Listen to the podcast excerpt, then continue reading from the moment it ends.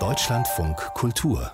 Buchkritik der israelische Schriftsteller Joshua Sobol, Jahrgang 1939, der arbeitet unermüdlich. Die Liste der Theaterstücke, die er geschrieben und an internationalen Bühnen oft selbst inszeniert hat, die ist ziemlich lang.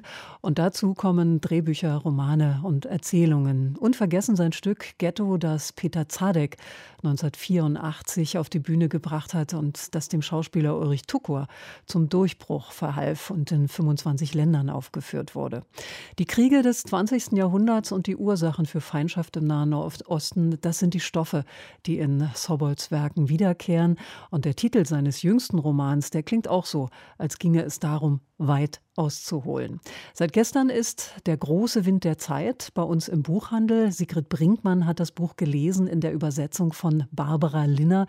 In welche Zeit taucht der Romancier denn ein in seinem über 500 Seiten starken Buch? Na, er hat versucht, ein ganzes Jahrhundert einzufangen, von den 20er Jahren bis heute. Und die Schauplätze, die er auswählt, sind Galiläa, die Negev-Wüste, Tel Aviv, eine Siedlung im besetzten Gebiet und die Städte Wien und Berlin, aus denen Juden fliehen mussten. Und um das vorneweg zu sagen, es ist Joshua Sobol wunderbar gelungen zu erzählen, wie Juden und Jüdinnen in Palästina stabile Zweckbündnisse und Freundschaften mit Muslimen schlossen, die auch nach der Staatsgründung Israels nicht abrissen. Und davon ist die heutige israelische Gesellschaft genauso wie die palästinensische weit entfernt. Man macht es ihnen extrem schwer, schwer, sich kennenzulernen.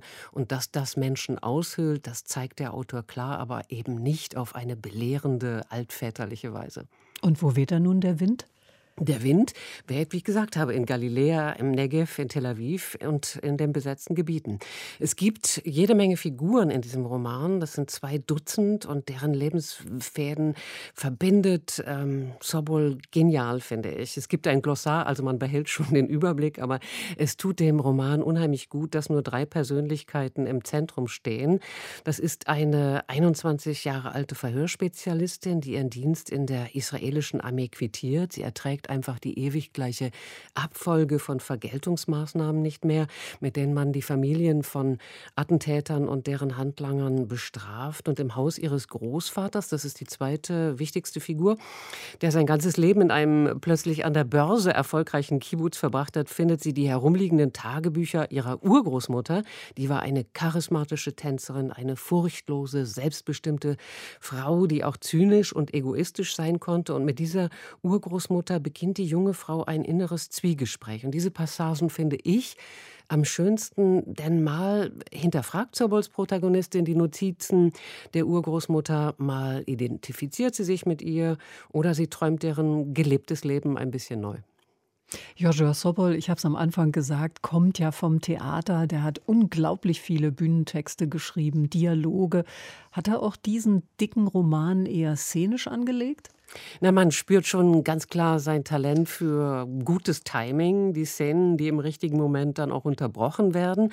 Das gibt wirklich endlos viele Kapitel, aber das ist wunderbar und stark sind die alltäglichen Dialoge zwischen Eltern und Kindern, zwischen unzufriedenen Ehepaaren, zwischen Männern und Frauen, die heimliche Geliebte haben und den Kindern, die das alles durchblicken und die Eltern richtig auflaufen lassen. Das ist frech, abgebrüht, sehr witzig. Dieses Buch ist ein riesiges Puzzle, das ein wirklich lebendiges Bild der israelischen Gesellschaft zeichnet. Da gibt es Leute mit politischen Ambitionen auf das höchste Amt, die immer dabei sind, jemanden zu manipulieren. Es wird überhaupt sehr viel gelogen und betrogen. Aber es gibt eben auch Zeugen einer anderen Zeit. Und das klingt nie papieren oder pädagogisch. Da steht schon Sobols eigene Biografie dafür. Der hat ja selber sehr viel Gegenwind auch in Israel erfahren und bringt da sehr viel Erfahrung ein. Was mir gefällt, ist, dass er so Szenen einstreut, die auch viel über eine Gesellschaft sagen. Da gibt es zum Beispiel einen Kybernetiker, der seinen alten Professor besucht und der alte Mann war einmal ein Nobelpreiskandidat und der Ex-Student sieht nun, dass diese Koryphäe die Tage damit verbringt, verdrecktes, weggeworfenes Spielzeug zu sammeln und hingebungsvoll zu reinigen und der jüngere Wissenschaftler beneidet den genialen, nun komplett in sich zurückgezogenen Erfinder ganz einfach um seine Hingabe. Hm. Ich habe es gesagt, äh, der Schriftsteller ist Jahrgang 39, also 81 Jahre alt.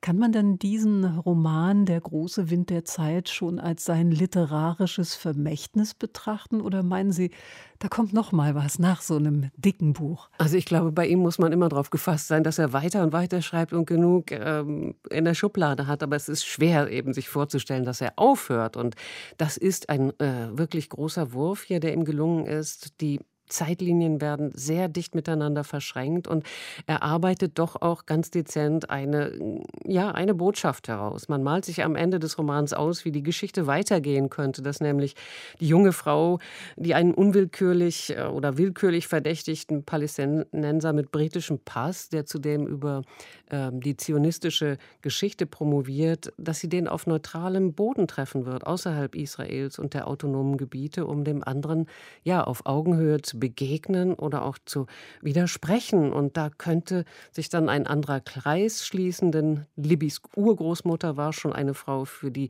Herkunft in der Liebe immer nur eine untergeordnete Rolle gespielt hat.